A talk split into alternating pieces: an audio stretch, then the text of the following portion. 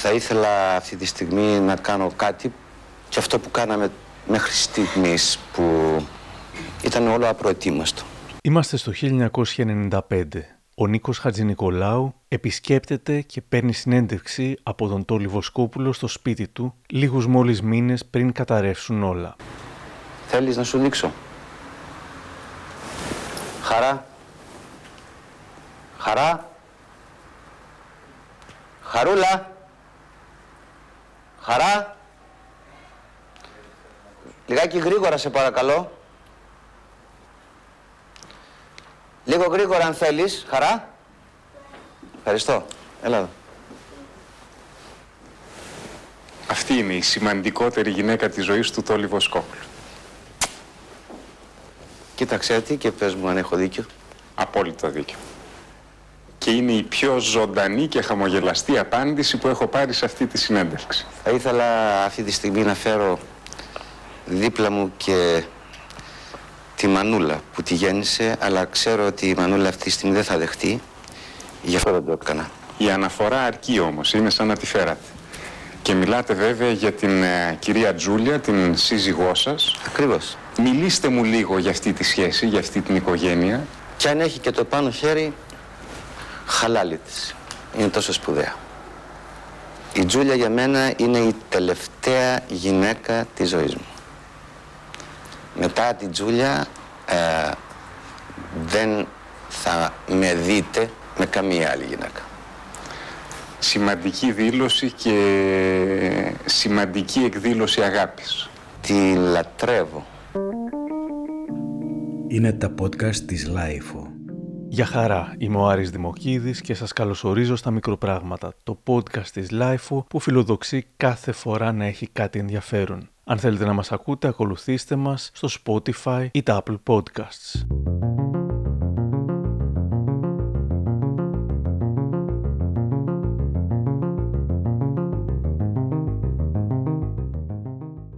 Ο Τόλης Βοσκόπουλος θα έκανε συνολικά τέσσερις γάμους. Με την Τζούλια Παπαδημητρίου γνωρίστηκε το 1984 και άρχισαν να συμβιώνουν από το επόμενο έτος. Κατά τη διάρκεια της σχέσης τους, το 1986, η Τζούλια γέννησε τη Χαρά, η οποία αρχικά ήταν καρπός της εκτός γάμου σχέσης τους. Τρεις μέρες μετά τον τοκετό, ο Βοσκόπουλος έσπευσε σε συμβολεογράφο των Αθηνών και αναγνώρισε τη Χαρά ως δικό του παιδί. Όταν η Χαρά ήταν 4,5, το 1990, Τόλης και Τζούλια παντρεύτηκαν. Ο Αραβώνας μάλιστα, που είχε γίνει το προηγούμενο έτος, είχε φιλοξενηθεί στο σπίτι του τότε Υπουργού Ναυτιλίας Γιώργου Κατσιφάρα, παρουσία του Ανδρέα Παπανδρέου, τον οποίον η εφημερίδα Αυριανή μάλιστα μάλωσε για την μπουζουγοκουμπαριά με τον τραγουδιστή ο οποίος δεν ήταν του κόμματος. Τα επόμενα χρόνια παρουσιάζονταν ως ευτυχισμένη οικογένεια. Η διαμάχη τους ξεκίνησε ως μια κουτσομπολίστικη ιστορία συζυγικής κλειδαρότρυπας από αυτές που ενθουσιάζουν το κοινό, ειδικά εν μέσω θέρους. Τον Αύγουστο δεν υπάρχουν ειδήσεις, είχε γράψει ο Ουμπέρτο Έκο, οπότε όταν εκείνον τον Αύγουστο του 1995 το ζευγάρι άρχισε να τσακώνεται δημοσίως, όλα τα φώτα των ΜΜΕ έπεσαν πάνω του. Παρότι όμως ξεκίνησε σαν σαπουνόπερα, μετατράπηκε σύντομα σε ένα κοινωνικό ντοκιμαντέρ παρατήρησης που μέσα στις τρεις δεκαετίες που διήρχησε άγγιξε διάφορα θέματα. Από τον αλκοολισμό, την υποβοηθούμενη εγκυμοσύνη, το λαϊκό λιντσάρισμα, τη χρησιμοποίηση ενός ανήλικου παιδιού, το τι σημαίνει πατρότητα, μέχρι τις φορολογικές απάτες των Ελλήνων καλλιτεχνών, τα ψέματα που λένε οι μητέρες και τον τρόπο που φέρονταν οι άντρες παλαιά σκουπής. Ήταν σε μικρότερη κλίμακα η ολόδική μας δίκη του Τζόνι Ντέπ και της Amber Heard, που, όπως και εκείνη, παίζονταν ζωντανά στην τηλεόραση. Εκείνο το καλοκαίρι λοιπόν του 1995, ο Σωτήρης Δανέζης με έκτακτη εκπομπή στον Sky που είχε τίτλο «Το τέλος μιας αγάπης» πιάνει το νήμα από την αρχή. Το δράμα του Τόλου Βοσκόπουλου έρχεται στη δημοσιότητα τη Δευτέρα 31 Ιουλίου. Η εφημερίδα Το Όνομα, που εκδίδει ο επιχειρηματίας ιδιοκτήτης νυχτερινών κέντρων Μάκης Ψωμιάδης, αποκαλύπτει την αγωγή που κατέθεσε ο Τόλη. Την επόμενη μέρα, το περιοδικό Βίβα, που εκδίδει ο αδερφός της Τζούλιας Γιώργος Παπαδημητρίου, αποκαλεί το Βοσκόπουλο ψυχοπαθή. Ο πόλεμος μεταξύ των δύο πλευρών έχει ήδη ξεκινήσει. Παπαδημητρίου και Ψωμιάδης αλληλοκατηγορούνται στο Sky για τα δημοσιεύματα κασέτες, ηχογραφημένες συνομιλίες, υποκλοπές. Ο Κουνιάδος και ειδικά ο Γιώργος ο Παπαδημητρίου Ναι. αγόρασε ένα περιοδικό το οποίο δεν πλήρωσε και στο δεύτερο φύλλο βγήκατε και βρίζετε το Βοσκόπουλο. Άρα το πήρατε το περιοδικό μόνο και μόνο για να βρει το Βοσκόπουλο και να κάνετε ένα πλήσιμο για το δικαστήριο το οποίο σας έχει κάνει. Εδώ λέει ο Εγώ κύριος Παπαδημητρίου έχω- ότι ο δίνω- Βοσκόπουλος είναι δίνω τρελός. το ελεύθερο- Η επίμαχη αυτή η κασέτα Ναι, είναι πολύ άσχημο περιεχομένου πρώτα απ' όλα για την ανιψιά μου. μιλάει ο Βοσκόπουλος αυτός. Βεβαίως. Σε ποιον μιλάει; Στον κύριο Αλφαντάκη. Έχει απειλές για παράδειγμα του Βοσκόπουλου προς ε, ε, την οικογένειά σας; Βεβαίως. Υπάρχει ολόκληρος μηχανισμός εξαγοράς μαρτύρων. με ονόματα; Βεβαίως. Μη δίνεις 50 εκεί, δώσε 100. Δώσε ό,τι θέλει, μωρέ. Πόσες κασέτες έχετε κύριε; Ε, είναι αρκετές. Δηλαδή ε, υπέκλεπτε η γυναίκα σας Όχι, τον όχι, όχι, όχι, Βοσκόπουλο. όχι, όχι. Πώς τις Οι, αποκτήσατε. οι κασέτες αυτές, οι κασέτες αυτές και γνωρίζει και ο κύριος Ψωμιάδης Τι, ως τι γνωρίζω, εκδότης. Τι γνωρίζω, από πού προέρχονται οι κασέτες; Ένα Όταν λεπτό, κύριε παρακολουθάνε Ψωμιάδη. Το τηλέφωνο του σπίτι του, του Τόλι Βοσκόπουλου στη, της αδερφής του από υποκλοπή είναι. Ποιος άλλος έχει ενδιαφέρον να κάνει υποκλοπή; Δεν το ξέρω. Αυτό όποιος μπορεί να το έχει έχετε ενδιαφέρον. κάνει, μπορεί να το έχετε κάνει κι εσείς. Δείγμα των συνομιλιών που άγνωστοι έχουν καταγράψει προσφέρεται για αγορά στον Sky. Ο Τόλης Βοσκόπουλος, φανερά συγκινημένος, μιλάει στην οκτάχρονη κόρη του Χαρά. Αγάπη μου, χαρά μου, ψυχή μου, αγάπη μου. Ναι, μπαμπά. Τι κάνεις, αγάπη μου, ήθελες να μου μιλήσεις; Ε; Ήθελες να μου μιλήσεις; Ναι. Σε πεθύμισε πολύ. Σε πεθύμισε πολύ, γλυκιά μου. Τι λες μου. Τι λες μου. Συνοηθείτε. Ναι. Και πάρε με να μου πεις πότε να στείλω κάποιον.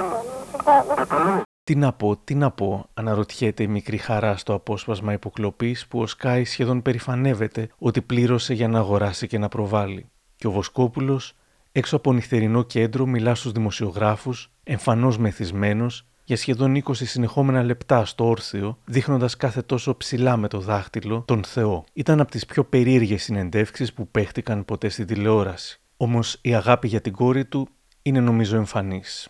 αισιοδοξώ αγόρι μου γιατί, γιατί έχω το Θεό και ο Θεός ξέρει αν ο Θεός κρίνει ότι εγώ είμαι λάθος εγώ θέλω να με τιμωρήσει ο Θεός αλλά επειδή ξέρω ότι ο Θεός είναι μαζί μου και ξέρει το δίκαιο ο Θεός ο Θεός θα κάνει το σωστό και είμαι σίγουρος ότι θα δικαιωθώ Ποια θα είναι η δικαίωση για σας; Εγώ δεν θέλω δικαίωση. Εγώ θέλω την πραγματικότητα, δε- εγώ, εγώ θέλω την αλήθεια. τη- την αλήθεια. Και η αλήθεια είναι, τουλάχιστον μη τι άλλο, να βλέπω λίγο το παιδί μου ρε παιδιά, πώς να σας το πω. Δυόμισι μήνες δεν έχω να δω το παιδί μου. Μου, σ- μου στερούν και αυτή είναι ακόμα την ανάγκη που έχω σαν πατέρας. Ό,τι και να ε- έχουμε. Εγώ δεν είμαι πα- πατέρας. Η μάνα σύμφωνη ε, γέννησε το παιδί. Μόνη της το γέννησε, χωρίς εμένα. χωρίς εμένα. Δεν πιστεύω σε τίποτα άλλο εκτός από το Θεό και από το κοριτσάκι μου αυτό που το έχουν φέρει σε μια πάρα πολύ δύσκολη θέση γιατί το παιδί αυτό δεν μπορεί παρά να έχει γίνει ένα- ένα κομπλεξικό παιδί. Μετά από όλα αυτά που γίνονται, πώς θα πάει σχολείο αύριο αυτό το παιδί; Πώς θα αντιμετωπίσει την κοινωνία αυτό το παιδί; Το παιδί θα πληρώσει. Μα το παιδί θα πληρώσει σίγουρα, αλλά ποιος το κάνει το παιδί να πληρώσει; Ποιος το κάνει; Δυόμισι μήνες έχω να, να δω το παιδί μου. Εγώ που το μεγάλωσα το παιδί, μόνος μου. Μόνος μου. Εγώ το παιδί αυτό το έκανα κοριτσόπουλο μόνος μου. Όταν αυτοί ήρθαν και το πήραν το παιδί, το παιδί είχε γίνει κοριτσόπουλο. Το παιδί μου, που όλα αυτά εγώ τα, που πέρασα μέχρι τώρα, τα έχω περάσει για αυτό το παιδί. Τι λένε, ναρκωμανή με λένε, αλκοολικό με λένε, πράγματα. Τι είναι αυτά τα πράγματα ρε παιδιά; Δεν ξέρουν ότι το παιδί τελικά θα, θα τους τιμωρήσει. Μπορεί να μην τους τιμωρήσει τώρα γιατί δεν μπορεί, γιατί είναι μικρούλα ακόμα. Αλλά θα έρθει μια ώρα που θα τους τιμωρήσει πολύ αυτό το παιδί. Γιατί ξέρει ποιος είναι ο μπαμπάκας της. Σας απειλούν ότι μην τολμήσετε να δεις, μην τολμήσεις να δεις το παιδί κάτι. Ακριβώς, όπως το, όπως το είπες τώρα, το τελευταίο. Δεν θέλω να, να αναφερθώ σε λεπτομέρειες γιατί Γιατί εγώ σέβομαι το παιδί μου. Α, αυτοί δεν σεβάστηκαν καθόλου το παιδί. Το θέμα είναι το παιδί. Έτσι. Το θέμα είναι όντως τα παιδιά και ο σκοπός μου, όπως και με τα περισσότερα ηχητικά ντοκιμαντέρ μου, είναι μέσα από το ειδικό, τη συγκεκριμένη υπόθεση, να φωτίσουμε και το γενικό. Οι γονείς που μαλώνουν, οι γονείς που παίρνουν διαζύγιο, τα παιδιά που πλήττονται και το πώς μπορούν να ελαχιστοποιηθούν τα ψυχικά τραύματα όσων βιώνουν δύσκολους χωρισμούς και επώδυνες διαμάχες. Αυτά είχα στο μυαλό μου μιλώντας σήμερα με την ψυχολόγο κυρία Ντενής Νικολάκου. Όχι για την υπόθεση Βοσκόπουλου Παπαδημητρίου, αλλά με αφορμή αυτήν. Η κυρία Νικολάκου είναι υπεύθυνη του προγράμματος Cinemathérapy στο Φεστιβάλ Ταινιών Μικρού Μήκους της Δράμας και ως ψυχοθεραπεύτρια εξασκεί εκτός των άλλων τη συμβουλευτική ζεύγους και τη διαχείριση διαζυγίου. Τη ρώτησε αρχικά για κάτι που αφορά κάθε παιδί αλλά και κάθε γονιό. Τις οικογενειακές διαμάχες. Δεν υπάρχουν γονείς που δεν μαλώνουν έτσι, και δεν υπάρχουν σαφώς και γονείς που δεν μαλώνουν μπροστά στα παιδιά, ακόμα και την απλή μορφή διαφωνίας την έχουν. Πρέπει να ξέρουν τα παιδιά ειδικά τα παιδιά που δεν ζουν σε γυάλινα κλουβιά, ότι ο τσακωμός, η διαφωνία, ο διαπλεκτισμός είναι μέρος ε, μιας σχέσης.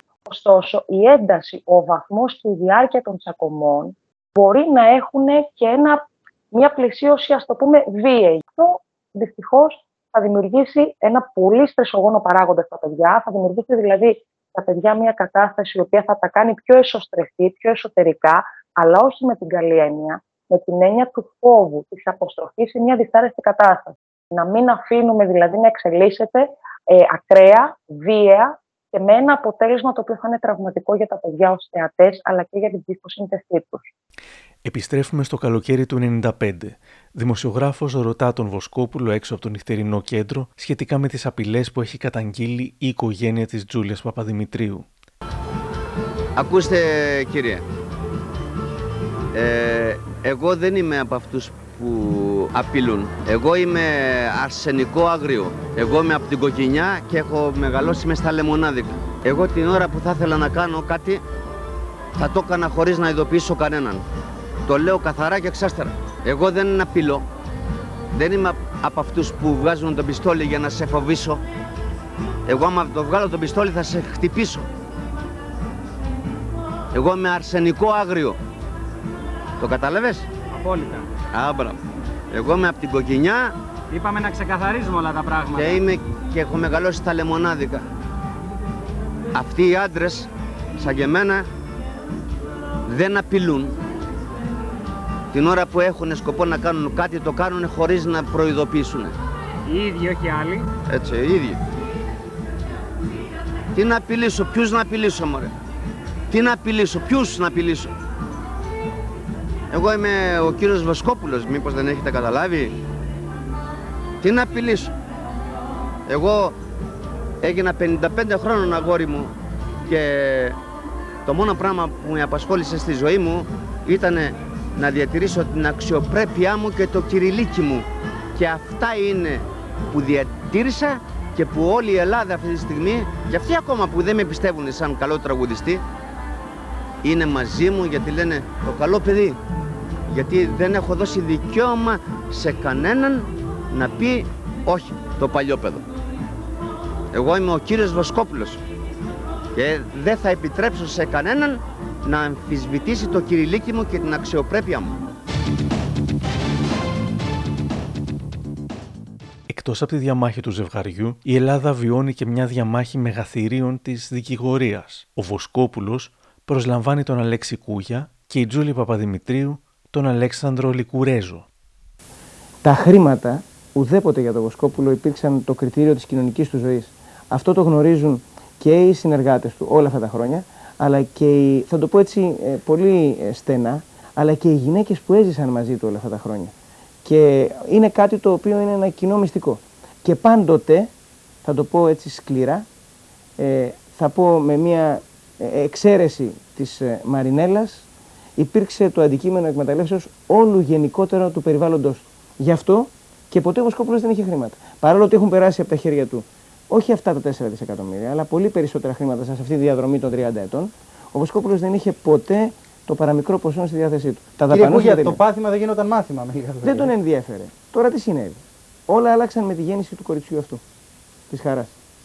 Ε, ο Βοσκόπουλο συνειδητοποίησε ότι δεν είναι μόνος στη ζωή, αλλά ότι έχει ε, πια και κάποιο άλλο ε, πλάσμα για το οποίο πρέπει να φροντίσει. Να πάμε και στον κύριο Λικουρέζο. Να... Θέλω να εκφράσω την θλίψη μου, διότι μία οικογενειακή αντιδικία, και δεν είναι η πρώτη ούτε η τελευταία, έχει πάρει ξαφνικά αυτές τις τρομακτικές διαστάσεις με δακρύβρεκτα σενάρια στον τύπο. Θα με αναγκάσετε να σας διακόψω να πω δύο πράγματα, όχι, κύριε δεν θα με Λικουρέζο. διακόψετε, δεν θα με διακόψετε, δεν διακόπτω με θα ολοκληρώσω και θα τελειώσουμε μετά. Δεκτό.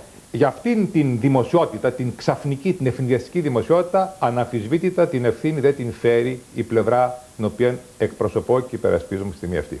Υπάρχει ένα παιδί, ένα χαριτωμένο παιδί, και γνωρίζετε πολύ καλά ότι σε αυτές τις περιπτώσεις την ζημιά, την συναισθηματική, την ψυχολογική, την πνευματική την υφίστανται τα παιδιά. Το ότι ο Λικουρέζος είναι ο δικηγόρος της Παπαδημητρίου συζητιέται πολύ, καθώς ο δικηγόρος είναι σύζυγος της Ζωής Λάσκαρη, που υπήρξε σύντροφος του Βοσκόπουλου αλλά και ξανθιά αγαπημένη Παναγιά του. Το σχολιάζει και αυτό ο Βοσκόπουλος στην περίφημη όρθια συνέντευξή του.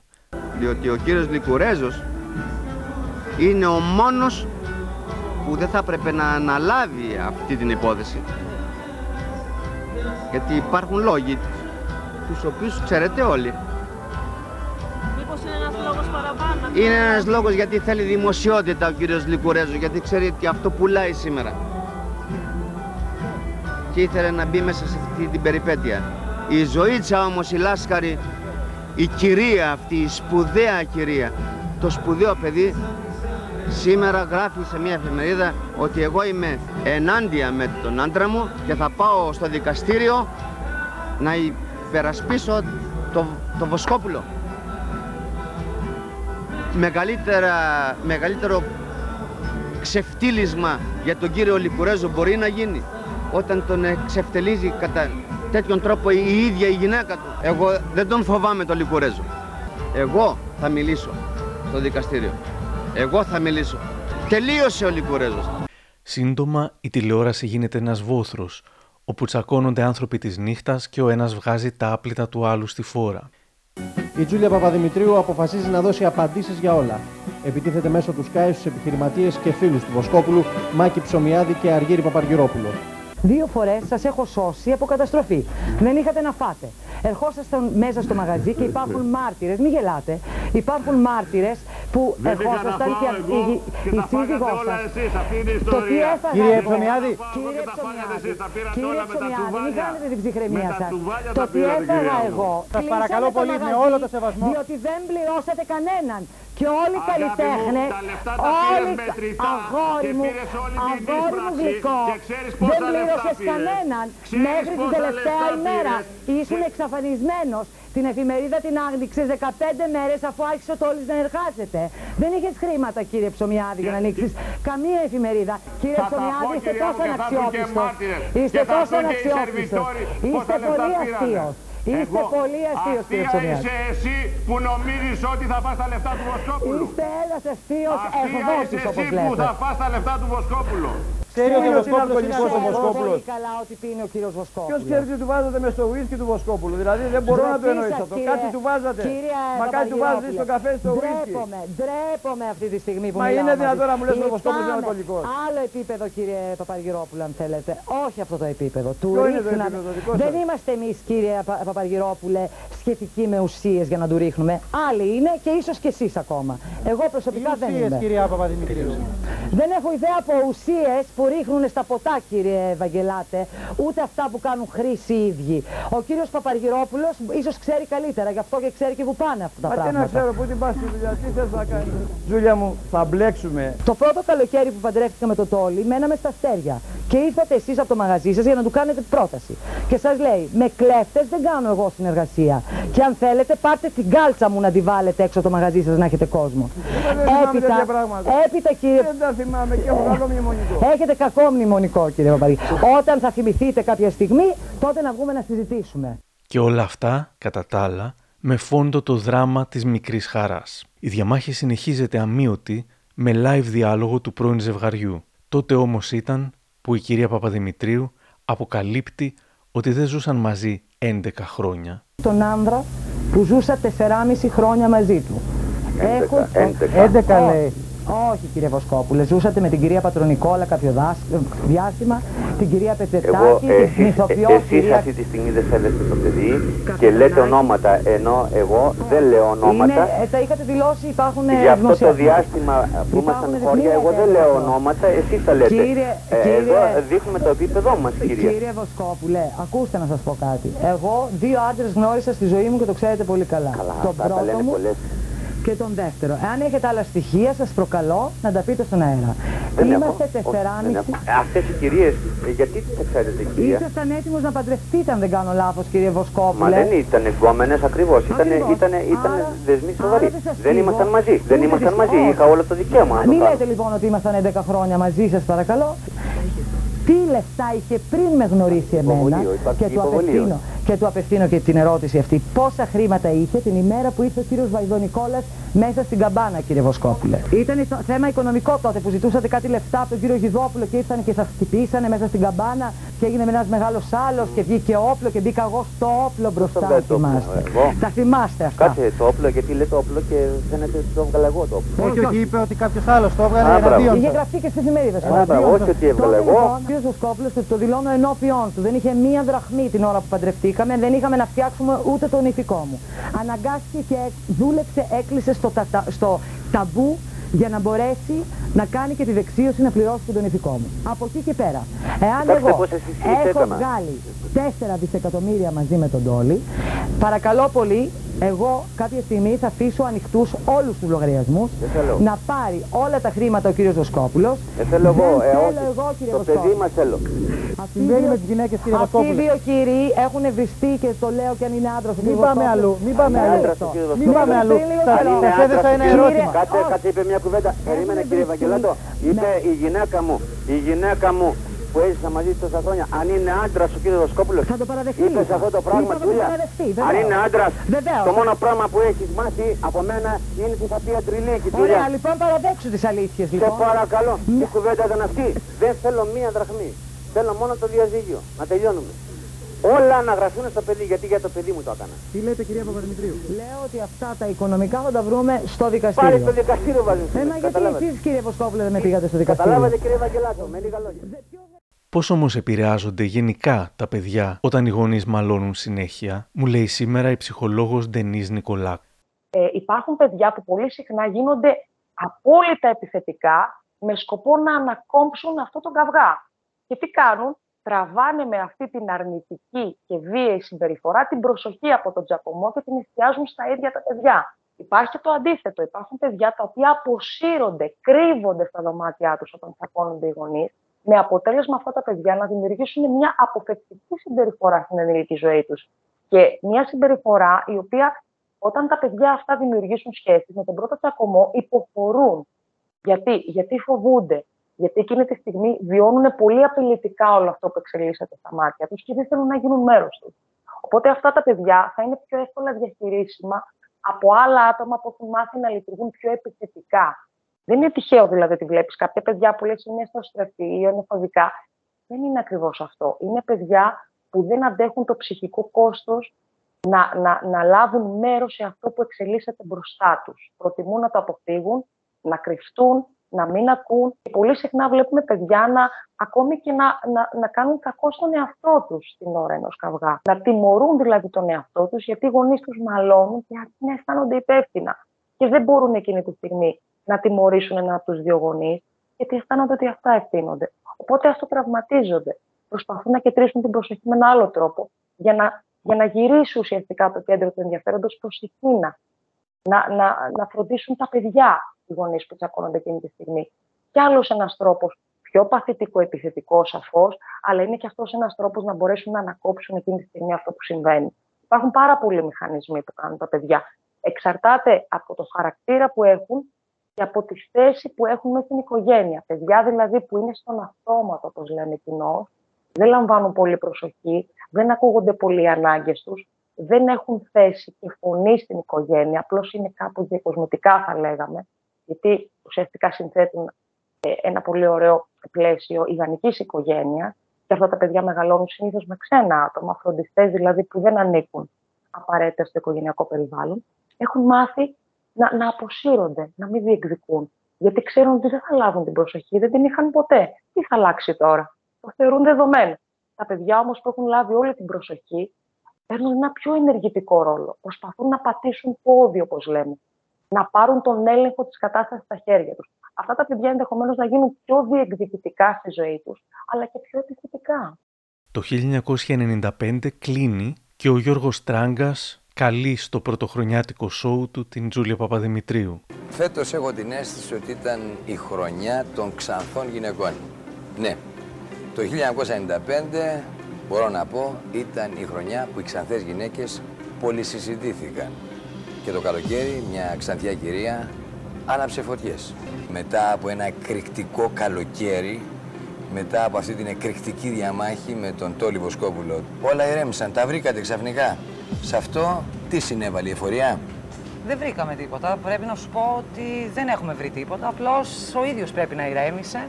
Δηλαδή ξεθύμανε η υπόθεση; Ξεθύμανε η υπόθεση. Πάντως τα πράγματα έχουν ηρεμήσει και για το παιδί σας. Ναι. Συνεννοήσεις και το βλέπει και το παιδί όταν θέλει να το βλέπει και όταν πρέπει. Ο Τόλης τελικά γιατί ηρέμησε, ερωτεύτηκε πάλι όπως γράφουν οι εφημερίδες στα περιοδικά; δεν ξέρω, δεν έχουμε ξέρεις, τέτοιου είδους σχέσεις και επαφές. Αλλά από ό,τι διαβάζω είναι ερωτευμένος και καλά έχει κάνει για να με αφήσει εμένα ήσυχη. Δεν είναι πρόκειτο αν δεν ερωτευτεί να με αφήσει εμένα ήσυχη. Ο Βοσκόπουλος είχε όντως ερωτευτεί την ηθοποιό και μετέπειτα υπουργό Άντζελα Γκερέκου, η οποία πήγαινε στα κρυφά στην καμπάνα του τυπικά παντρεμένου ακόμα Βοσκόπουλου, μακριά από τα βλέμματα των δημοσιογράφων.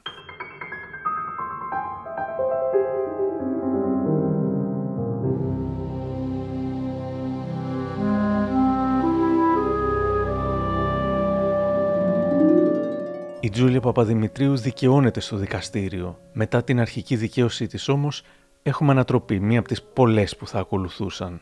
3 δισεκατομμύρια, 300 εκατομμύρια είναι η απόφαση. Τόσα πρέπει να πληρώσει, σύμφωνα με αυτή την απόφαση τη δεύτερη, η κυρία Τζούλια Παπαδημητρίου και τα μέλη της οικογένειας της στον κύριο Τόλι Βοσκόπουλο και στο δημόσιο κύριο Αλφαντάκη ή μόνο στον κύριο Τόλι Βοσκόπουλο. Το 1 δισεκατομμύριο οφείλεται στο ελληνικό δημόσιο. Καλησπέρα κύριε Βοσκόπουλε. Καλησπέρα κύριε Πάντε. Εάν βλέπατε την Τζούλια να περνάει το κατόφλι του κορυδαλού μετά από τόσα χρόνια που ζήσατε μαζί της, μετά από τόσα πράγματα, μετά από ένα παιδί. Ε, δεν ήθελα βέβαια να γίνει, δεν, θα, δεν θέλω να γίνει κάτι τέτοιο. Δεν υπολόγιζα ότι θα φτάσει μέχρι σε αυτό το σημείο ε, η κατάσταση. Αλλά από εδώ και πέρα δεν είναι δικό μου θέμα. Ε, είναι θέμα πλέον. Ε, από ό,τι ακούσα, στενοχωρεί λίγο, κύριε Βοσκόπουλε. Ε, κοιτάξτε, σα είπα. Τώρα ε, βγάζετε κάποια έτσι στενοχώρια. Προηγουμένω ε, εκφράσατε την ικανοποίησή σα που κερδίσατε τα 3 δισεκατομμύρια και αυτό είναι εύλογο και φυσικό. Αλλά από εκεί και πέρα, μόλι σα είπα ότι μπορεί η Τζούλια να περάσει το κατόφλι του κορυδαλού, σα είδα λίγο έτσι πικραμένο. Όχι, όχι, δεν είναι, δεν είναι πίκρα. Είναι κάτι που θα, δεν θα ήθελα να γίνει. Ναι, είναι και το παιδί στη μέση, βέβαια. Ε. Λίγους μήνες μετά, την άνοιξη του 1996, το πράγμα ξαναχοντρένει. Θα σου πω κάτι. Η χαρά έχει μεγαλώσει με έναν άνθρωπο ο οποίος έπινε μέσα στο σπίτι. Έτσι το ξαναλέω για άλλη μια φορά. Η χαρά ήξερε τις ιδιαιτερότητες που έχει μια, αυτή η οικογένεια του Τόλι Βοσκόπουλου. Δηλαδή η χαρά. Μα τι αυτά... ιδιαιτερότητα, Τσούλια μου, εσύ μιλάς για κοκαίνη και ηρωίνη. Χρήστες είναι, δεν είπα ότι είναι έμποροι. Χρήστες. Ναι, χρήστες. Μάλιστα. Όχι, όχι ο Τόλη ο Βοσκόπουλο. Χρήστε ναι, είναι. Τον τοποθετεί πλέον, όχι. Βλέπω ότι προ, προχωρεί τα πράγματα και τον τοποθετεί πλέον ανοιχτά το Βοσκόπουλο ε, μέσα μα σε άτομα. βάλαμε και για αποτοξίνωση, Γιώργο Τράγκα. Του έχουμε βάλει για αποτοξίνωση. Τα παιδιά αυτά τα βάλαμε για αποτοξίνωση. Ο Τόλης ο Βοσκόπουλο δεν ήξερε ότι βρίσκεται μέσα σε ένα τέτοιο περιβάλλον όταν ζητούσε το κορίτσι του. Ε, ο Τόλης ο δεν καταλάβαινε ότι το παιδί όταν Εσύ. θα πήγαινε σε ένα τέτοιο Περιμένω περιβάλλον εγώ τη δικιά... δεν θα ήταν τουλάχιστον ευχάριστο. Περιμένω τις δικές σας απαντήσεις. Κανείς δεν ξέρει για ποιο λόγο οι πρωταγωνιστές της υπόθεσης ένιωθαν ότι έπρεπε να βγαίνουν τόσο συχνά στην τηλεόραση. άρθρο του Συντάγματος κόνταψε η αίτηση του Τόλι Βοσκόπουλου με την οποία ζητούσε να απαγορευτεί η κυκλοφορία του βιβλίου της Τζούλιας Παπαδημητρίου Αγάπη και Μίσος. Το μονομελές πρωτοδικείο της Αθήνας απέρριψε το αίτημα του γνωστού τραγουδιστή και το βιβλίο θα κυκλοφορεί πλέον ελεύθερα. Ήθελα όμως να καταθέσω τα συναισθήματά μου, όπως σας είπα την ψυχούλα μου. Το έκανα.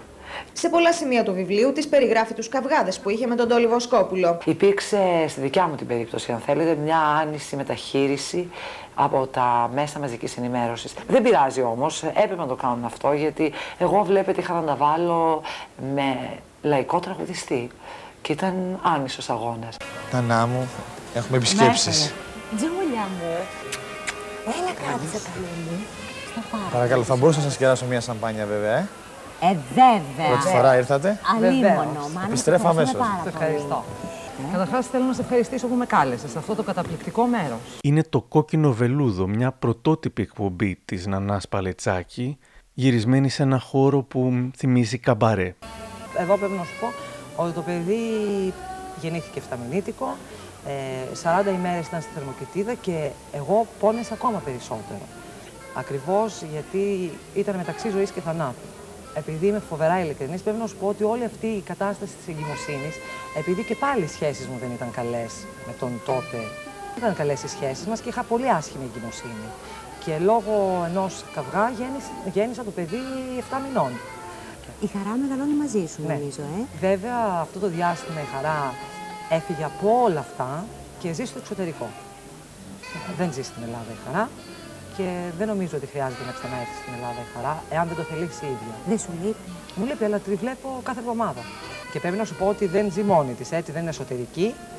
Επειδή εμείς είμαστε πάρα πολύ αγαπημένη οικογένεια, ε, είναι τα ξαδερφάκια της, είναι η μητέρα μου, είναι η μία μου αδερφή η οποία ζει μόνη μας στην Ελβετία και ζει πάλι σε οικογενειακό περιβάλλον. Η Τζούλια Παπαδημητρίου αρχίζει να αξιοποιεί την έξτρα φήμη παρουσιάζοντας εκπομπές, όπως ήταν η τελευταία ελπίδα στο New Channel το 97, όπου έχει βγάλει μια ταλέπορη κυρία Ελένη με το παιδί της που ζητούν βοήθεια, αλλά διακόπτονται από την στημένη είσοδο του Μίστερ Εθνικά Μπούτια, ο οποίος μπαίνει στο στούντιο ουρλιάζοντας και μπουσουλώντας το πάτωμα για να αφηγηθεί την επινοημένη τραγωδία του. σας η τελευταία ελπίδα για να βοηθήσουμε τους ανθρώπους, τους συνανθρώπους μας που έρχονται εδώ και ζητούν τη βοήθειά σας. Η υποδοχή που, σας, που είχα, τι να σας πω δηλαδή; Εμείς Μέχρι να- να μπορέσουμε να, να, να κολληθούμε πάλι. Θα ζητήσω συγγνώμη από τους τηλεθεατές. Θα ζητήσουμε συγγνώμη τους- από τους τηλεθεατές. Ε, είναι ο κύριος Σταυρόπουλος, ο Βοήθεια. Γιώργος Σταυρόπουλος. Βοήθεια, κυρία Τζούλια. Είναι ο Γιώργος. Αυτά για εσάς πρώτα. Ε, Δεύτερον, οι κασέτες που με απειλούν, κυρία Τζούλια. Ε, θα καθίσεις Ελένη μου λίγο με το παιδάκι σου δίπλα. Με συγχωρείτε, κυρία Τζούλια. Η δεκαετία του 90 τελειώνει με τον Τόλι Βοσκόπουλο παντρεμένο με την Άντζελα Γκερέκου και την Τζούλη Παπαδημητρίου να παρουσιάζει εκπομπές στο κανάλι 5, πιο μετά στο Extra 3, στο Contra Channel κλπ. Το 1999, μετά από αποφάσεις επί αποφάσεων που δικαίωναν πότε τον έναν και πότε τον άλλον για τα πολλά δισεκατομμύρια, το καλοκαίρι του 99, ο Τόλης χάνει πάλι από την Τζούλια. Και αυτό ήταν οριστικό.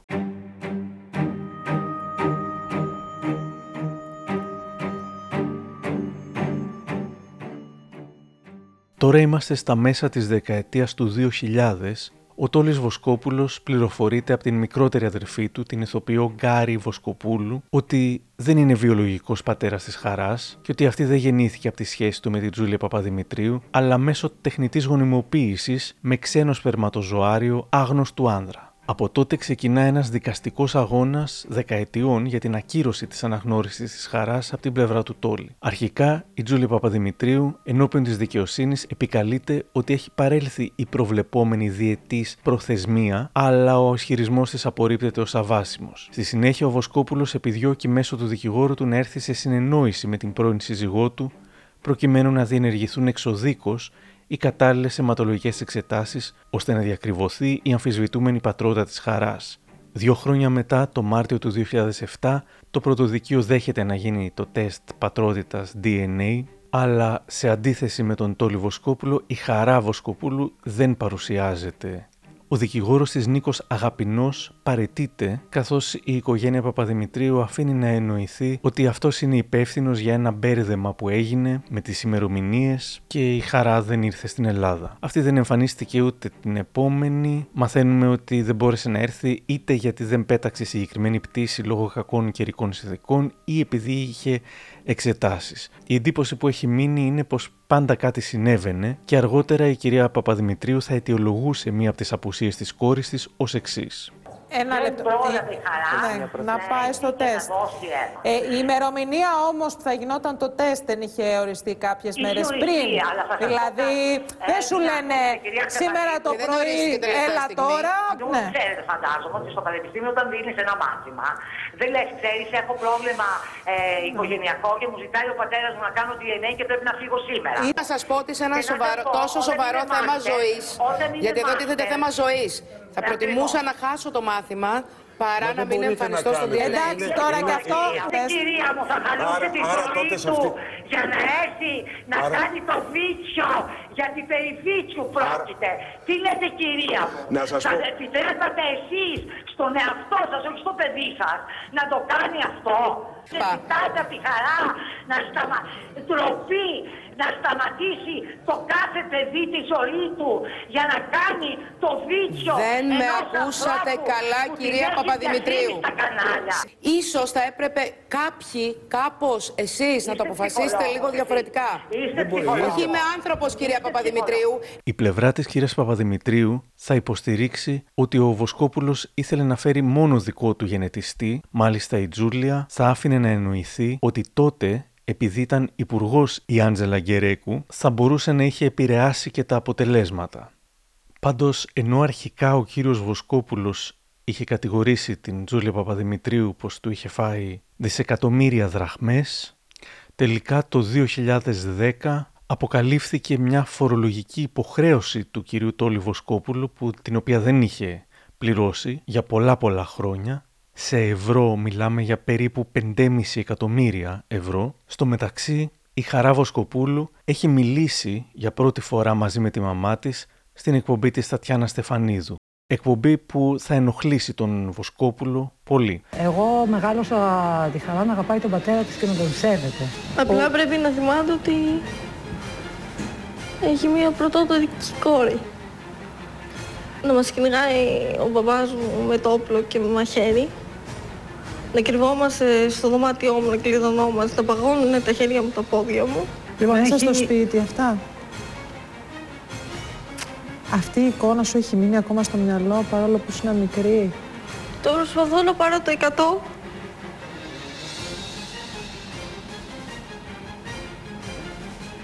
Για να με σώσει. Με το που άκουσα τα λόγια του δικηγόρου μου, τρελάθηκα. Ε, ένιωσα την γη να, να φεύγει κάτω από τα πόδια μου. Ένιωσα πολύ, πολύ τραγικά. Εάν ήταν έτσι όπως λέει και ήθελε να μου κάνει το DNA, για ποιο λόγο δεν μου το έκανε όταν γινόντουσαν όλα αυτά με τη μητέρα μου, που αθώθηκε η μητέρα μου και της έστειλε και γράμμα ότι συγγνώμη για όλα αυτά. Εγώ όμως αυτή τη στιγμή δηλώνω ότι δεν θέλω να βρεθώ σε αυτή τη θέση, να μου, ζητή, να μου στείλει γράμμα συγχώρεσης.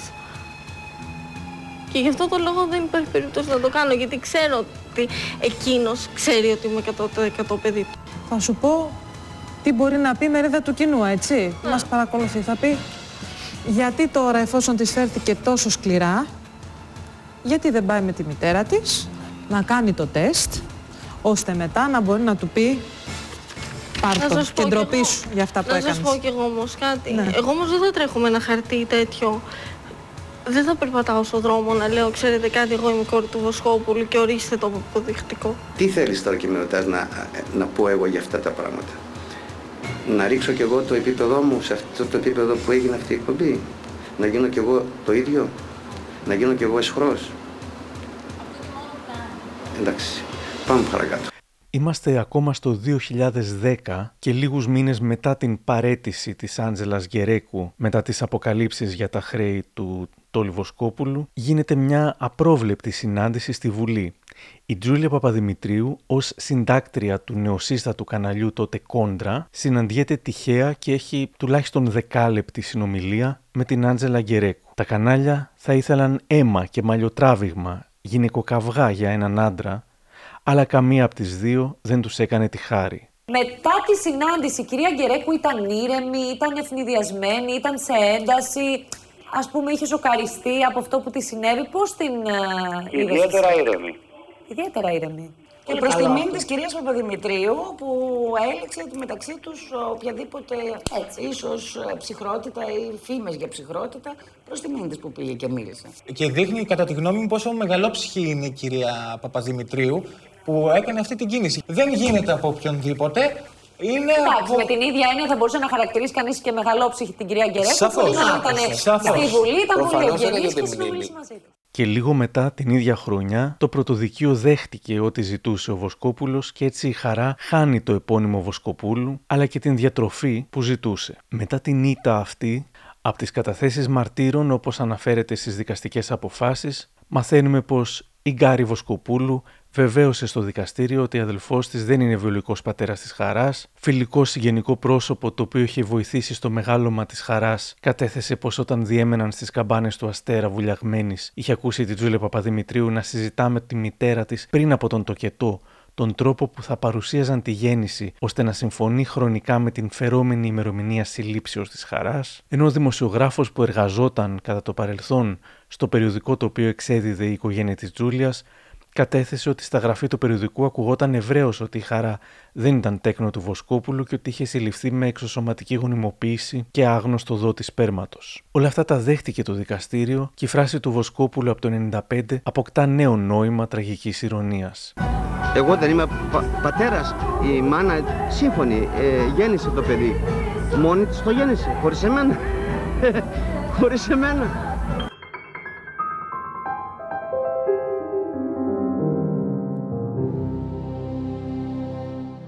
Η Τζούλια Παπαδημητρίου περνά στην αντεπίθεση προσλαμβάνοντας ως δικηγόρο τον Αλέξη Κούγια, ο οποίος ξεκίνησε το 1995 να είναι ο δικηγόρος του Τόλι Βοσκόπουλου και κατέληξε το 2010 να είναι ο δικηγόρος της Τζούλιας Παπαδημητρίου και μάλιστα να επικαλείται βούλευμα του Συμβουλίου Εφετών του 1999 με το οποίο τα επιχειρήματα του πρώην δικού του πελάτη είχαν κριθεί οριστικά και αμετάκλητα ως φαντασιώσεις του. Κάπου χάνεσαι με τα δικαστήρια μετά ποιος έχει κάνει αγωγή, ποια έφεση εκδικάζεται. Το εφετείο δέχτηκε να διατάξει νέα εξέταση DNA και στις 17 Νοεμβρίου του 2016 καθώς είχε ήδη οριστεί η πραγματογνώμονας που θα έκανε την εξέταση, ο Τόλης Βοσκόπουλος ήταν και πάλι εκεί. Και η χαρά πάλι δεν εμφανίστηκε. Τότε μόνο ο Βοσκόπουλος έσπασε τη σιωπή του μετά από 12 χρόνια και μίλησε για πρώτη φορά για το θέμα του DNA στη δημοσιογράφο του Σταρ Ρούλα Κούσκουρη. Εγώ να σας πω ότι αυτή είναι η πέμπτη φορά που έρχομαι μόνος μου και έχω κουραστεί πια. Ήρθατε εδώ για πέμπτη φορά, ταλαιπωρήστε. ναι, ναι. Έρχεστε, δόθηκε εντολή από ένα δικαστήριο να είσαστε εδώ. Όχι μόνο μια φορά, Ναι. έτσι. Τι προσδοκάτε, θέλετε να έρθει η χαρά και να τελειώνει όλη αυτή η ιστορία; Να τελειώνει όλη αυτή η ιστορία, ναι. Έχω ένα παιδάκι εγώ τώρα, κανονικό παιδί δικό μου Ναι. και δεν θέλω το παιδάκι αυτό να έχει ένα άλλο αδερφάκι που δεν είναι αδερφάκι του. Έλα να σου πω λοιπόν το λόγο. Ναι. Πω πω τι μου πήραν σήμερα. Πείτε μου. Όταν μου την πήραν τη χαρά και την πήρανε μια χρονό έξω δεν- για, για ένα μήνα, δεν ερχόταν, με- πέρναγε ο καιρός και δεν ερχόταν. Και στο τηλέφωνο, με έπαιρνε εκείνη, δεν ήξερα εγώ τηλέφωνο, δεν ήξερα νούμερο. Της είπα κάποτε, πότε θα έρθεις παιδί μου; Και μου λέει ποτέ. Και λέω ποτέ. Μου λέει ποτέ. Και λέω γιατί. Γιατί εκεί μου λέει, μένεις εσύ. Και εγώ μου λέει ντρέπομαι που είσαι πατέρας μου. Σας είπε κάτι τέτοιο; Και γι' αυτό δεν θα ξανάρθω εκεί. Θα κάνω, ε, αν, αν, αν θα σου πω πώς νιώθω, θα κάνω κατηνίστικα πράγματα και δεν, δεν μπορώ. Ναι. Της είπα, μην ανησυχείς παιδί μου, αφού ντρέπεσαι τόσο πολύ για μένα, εγώ θα κάνω κάθε τι, κάποτε, δεν ξέρω πότε θα γίνει, να βγάλω το όνομά σου, το όνομά μου από πάνω σου, για να μην ντρέπεσαι. Τώρα κατάλαβες. Ρωτούσατε όλοι γιατί τώρα Ναι. το έκανε ο Βοσκόπουλος αυτό, όταν έγινε 20 χρονών; Γιατί το σκεφτόμουν μέχρι τότε, σκεφτόμουν αν πρέπει να το κάνω. Και κάποια στιγμή με ειδοποιούν και μου λένε σε τρεις μέρες τελειώνει η προθεσμία. Δεν έχεις άλλο καιρό. Μετά από τρεις μέρες είναι κόρη σου, τελείωσε. Δεν έχεις δικαίωμα να πας δικαστικός.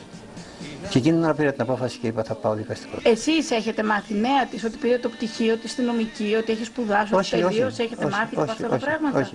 Εγώ από την ώρα που αποφάσισα να βγάλω το όνομά μου από πάνω της και από την ώρα που έκανε εκείνη την εκπομπή στην Τατιάνα της Στεφανίδου Μμμ. με τη μητέρα της μαζί και είπε όλα αυτά τα πράγματα, τα, Ναι. τα τραγικά πράγματα, εκεί το ξέχασα αυτό το παιδί εγώ τελείως. Ναι, αλήθεια. Γιατί τότε την αγαπούσα, δεν, Ναι. δεν σου κρύβω. Γιατί Ναι. εγώ το μεγάλωσα το παιδί αυτό. Έτσι. Και έχετε δώσει και αρκετά χρήματα για αυτό το παιδί, κύριε Τόλου. Πάρα πολλά. Πάρα πολλά. Μμμ. Λεφτά. Μμμ.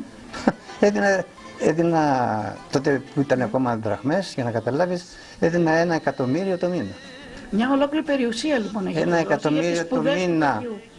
Ένα εκατομμύριο το μήνα. Έτσι, τον Μάρτιο του 2018 ακούστηκε για πολλωστή φορά ότι τώρα είναι οριστικό, αλλά φυσικά δεν ήταν ακόμα. Παραδόθηκε καθαρογραμμένη πλέον η απόφαση του εφετείου Αθηνών στα χέρια του δικηγόρου του κυρίου Τόλι Βοσκόπουλου, στον κύριο Βασίλη Δημακόπουλο, όπου οριστικά η χαρά δεν μπορεί να φέρει το επίθετο Βοσκοπούλου. Όπως έχουν Είδες πώς συνηθίσει. πήγες να το πεις; Γι' Ακριβώς. αυτό είπα και εγώ κόρη πριν. Η χαρά λοιπόν δεν μπορεί να λέγεται Βοσκοπούλου. Η Είδηση σοκ είναι αυτή βέβαια, Είδηση έτσι, σοκ και θα για να σας το πω και λέμε ποιες είναι οι σωστά, αντιδράσεις. έτσι. Μπορεί να ακουστεί αστείο, αλλά μόλις το δικαστήριο δικαίωσε ξανά τον Βοσκόπουλο, η Χαρά είπε ξανά ότι τώρα προτίθεται να κάνει τεστ DNA, όπως μεταφέρει στην τηλεόραση ο θείος και δικηγόρος της Ήλιας Παπαδημητρίου. Λοιπόν, ε, σήμερα που εκδόθηκε η απόφαση, εγώ επικοινώνησα με την ε, Χαρά, ε, η οποία διαμέσου της μητέρας της πάλι μου είπε το εξής, ότι εγώ θέλω να καταστεί σαφές σε όλους όσους ενδιαφέρονται για το θέμα αυτό, ότι θέλω, προτίθεμαι, σύντομα να έρθω και να κάνω το τεστ αυτό το οποίο ε, προϋποθέτει για να μπορέσει να αποδειχθεί αν είναι όχι ε, Ναι, αλλά να Για σας ποιο πω λόγο κάτι. όμως Είναι μέχρι και, τώρα δεν είχε είναι συμβεί και η κυρία αυτό; Παπαδημητρίου Είχε για να τη ρωτήσουμε. Εκείνη την ημέρα του 18, η Τζούλια Παπαδημητρίου θα υποστηρίξει κάτι που αν ισχύει, αλλάζει τα δεδομένα. Όταν έγινε λοιπόν 18 χρονών η χαρά Ναι. και επειδή όλα τα παιδιά μέχρι τα 26 από την ώρα που έχουν ε, εισέλθει σε κάποιο πανεπιστήμιο αναγνωρισμένο έχουν λοιπόν το δικαίωμα να ζητήσουν και από τους δύο γονείς να συνδράμουν στις σπουδές. Ναι. Η χαρά αυτό και έτραξε μέσω των δικηγόρων της. Την άλλη μέρα λοιπόν που πήγε το εξώδικο στον κύριο Βοσκόπουλο και εκδικάστηκε ένα ποσό να καταβάλει στη χαρά, την άλλη μέρα, χωρίς να το καταβάλει ο κύριος Βοσκόπουλος, ζήτησε τεστ DNA μέσω των καναλιών. Το πλήρωσε ποτέ ο κύριος Βοσκόπουλος; Την άλλη μέρα, ο κύριο... έχω τα έγγραφα, κυρία. Ε, Δεν δόθηκε ποτέ ούτε ένα Όχι, ευρώ; Όχι, όχι, όχι, ούτε, ούτε μισό, όχι ένα. Ε, έκανε η ίδια αίτηση για τις περαιτέρω σπουδές της, όπως έχουν δικαίωμα. Κάθε παιδί έχει δικαίωμα από την ώρα που έχει εισαχθεί σε πανεπιστήμιο μέχρι τα 26 να ζητήσει από τους γονείς της, πράγμα που έπραξα εγώ, Ναι. ζήτησε και από τον πατέρα της. Ο πατέρας της λοιπόν θεώρησε σωστό να ζητήσει ε, τεστ DNA. Έτσι έγινε όλη η ιστορία.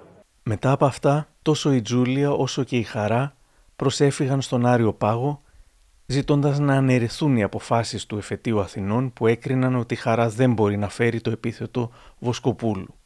Τρία χρόνια μετά, τον Απρίλιο του 2021, Ο Άριος Πάγος είναι το ανώτατο Με δικαστήριο απόφαση της χώρας. του Αρίου Δεν Πάγου, υπάρχει λοιπόν, λέει Ναι, ότι... ότι δεν είναι, η χαρά, η 35χρονη χαρά δεν είναι κόρη του Τόλι Βοσκόπουλου. Δεν είναι ο Τόλι Βοσκόπουλος βιολογικός πατέρας. Ναι. Και δεν μπορεί πλέον να χρησιμοποιεί το επίθετό του. και ότι αυτή δεν γεννήθηκε από τη σχέση του με την Τζούλια Παπαδημητρίου, αλλά από τεχνητή γονιμοποίηση με ξένο σπερματοζωάριο αγνώστου άνδρα. Επιπρόσθετα, ο Άριος Πάγος επιδίκασε στην Τζούλια και τη Χαρά δικαστικά έξοδα ύψους 2.700 ευρώ. Τον Ιούλιο του 2021, τρεις μήνες μόλις μετά την οριστική, πραγματικά αυτή τη φορά, διευθέτηση της εκκρεμότητας. Συντετριμένοι συγγενείς, φίλοι και συνοδοιπόροι του στο τραγούδι είπαν το τελευταίο αντίο το μεσημέρι στον Τόλι Βοσκόπουλο. Πιασμένες χέρι-χέρι, η Άντζελα Γκερέκου και η κόρη τους Μαρία έφτασαν στο πρώτο νεκροταφείο.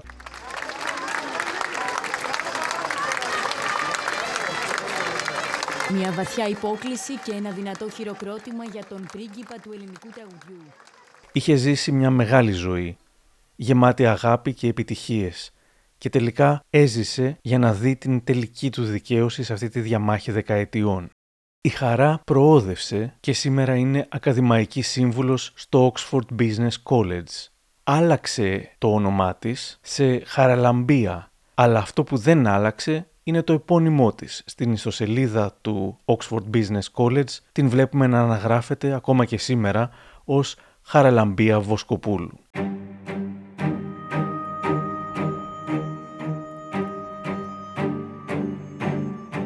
Δεν μπορούμε να ξέρουμε τι συνέβαινε πίσω από κλειστές πόρτες, πάντως από όλα τα ντοκουμέντα της εποχής δεν είναι δύσκολο να καταλάβεις γιατί ο πολλής κόσμος υποστήριξε από την αρχή πριν καν τεθεί θέμα DNA τον Βοσκόπουλο.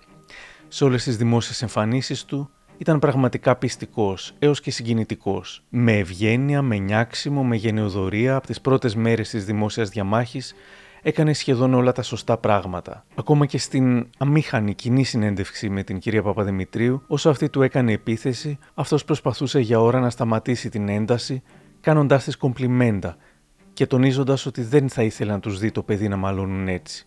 Όμως, μήπως ήταν καλός ηθοποιός που έπαιζε καλά τους μελό ρόλους, όπως είχε σχολιάσει τότε κάποιος; Μήπως υπερέβαλε όταν έλεγε Εγώ το μεγάλωσα αυτό το παιδί, και γιατί μοιάζει να το ξέγραψε όταν η αδερφή του του είπε ότι δεν ήταν δικό του; Η δε κυρία Παπαδημητρίου δυσκολεύτηκε να πείσει ότι δεν είχε και απότερα κίνητρα. Δυσκολεύτηκε επίσης να αποτινάξει το στίγμα της γυναίκας που ήθελε να τυλίξει έναν άντρα με μια στημένη εγκυμοσύνη.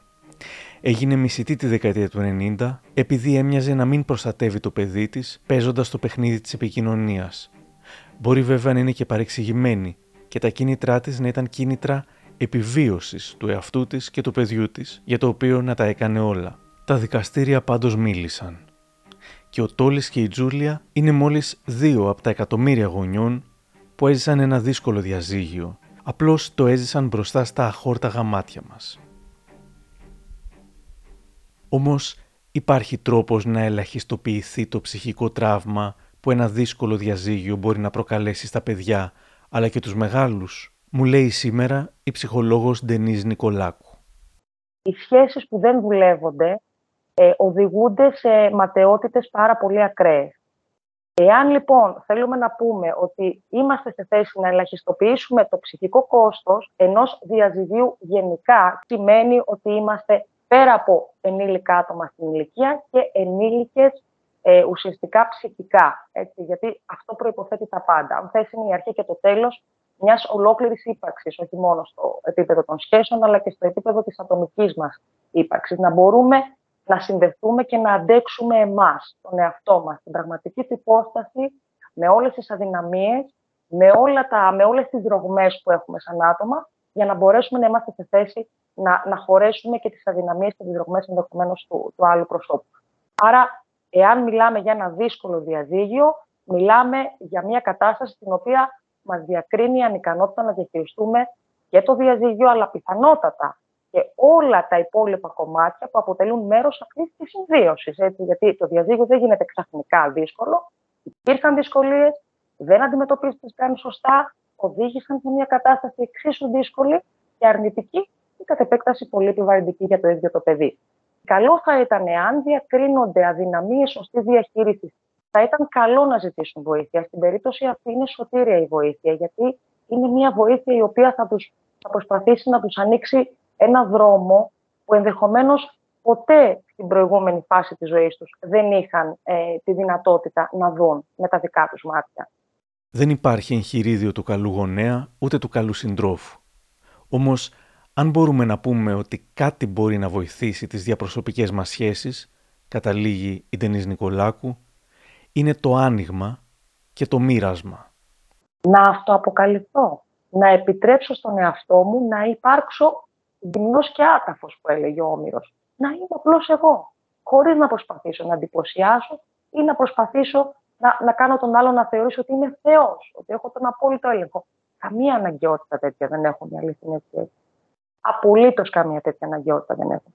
Τον αντίον, η, η βαθιά συναισθηματικά ανθρώπινη σχέση θα δεις και θα παρατηρήσεις ότι διέπονται από μία ανοιχτότητα και μία επικοινωνία που πραγματικά είναι αξιοζήλευτη, γιατί βλέπεις αυτά τα ζευγάρια και μπορούν, είναι σε θέση να απολαύσουν ακόμα και την απόλυτη ηρεμία, χωρίς να συζητάνε καθόλου χωρίς να μιλάνε καθόλου, χωρίς να προσπαθήσουν να καλύψουν το κενό. Απολαμβάνουν την ηρεμία όπως απολαμβάνουν ένα ποτήρι κρασί, μία βόλτα στη θάλασσα, μία πολύ όμορφη συζήτηση, ένα σχόλιο για μια ταινία που μπορεί να παρακολούθησαν, ένα ωραίο βιβλίο που διάβασαν, αλλά ακόμη και με το τίποτα, χωρίς να κάνουν απολύτως τίποτα, στην απόλυτη αδράνεια, απολαμβάνουν την ύπαρξη ένας του άλλου. Αυτό μοιάζει δύσκολο σε εμάς που δεν έχουμε μάθει να ακούμε. Γιατί ξεκινάμε μια συζήτηση με σκοπό πάντοτε να τοποθετηθούμε για τα δικά μας θέλω. Είναι λάθος αυτό. Το σωστό είναι ότι όταν αποφασίζεις να κάνεις μια συζήτηση, θα πρέπει να λάβεις υπόψη ότι γίνεται με σκοπό να ακούσεις. Η συζήτηση δεν γίνεται για να μιλήσω. Όταν μιλάω, απλώς επαναλαμβάνω αυτά που ήδη ξέρω. Εάν όμως μπορώ να είμαι σε θέση να ακούσω τον άλλον, ίσως να μάθω κάτι πραγματικά καινούριο και μπορεί αυτό να είναι και πολύ βοηθητικό. Αρκεί φυσικά να μου το επιτρέψω να συμβεί, γιατί τις περισσότερες φορές δεν μου τα επιτρέπω.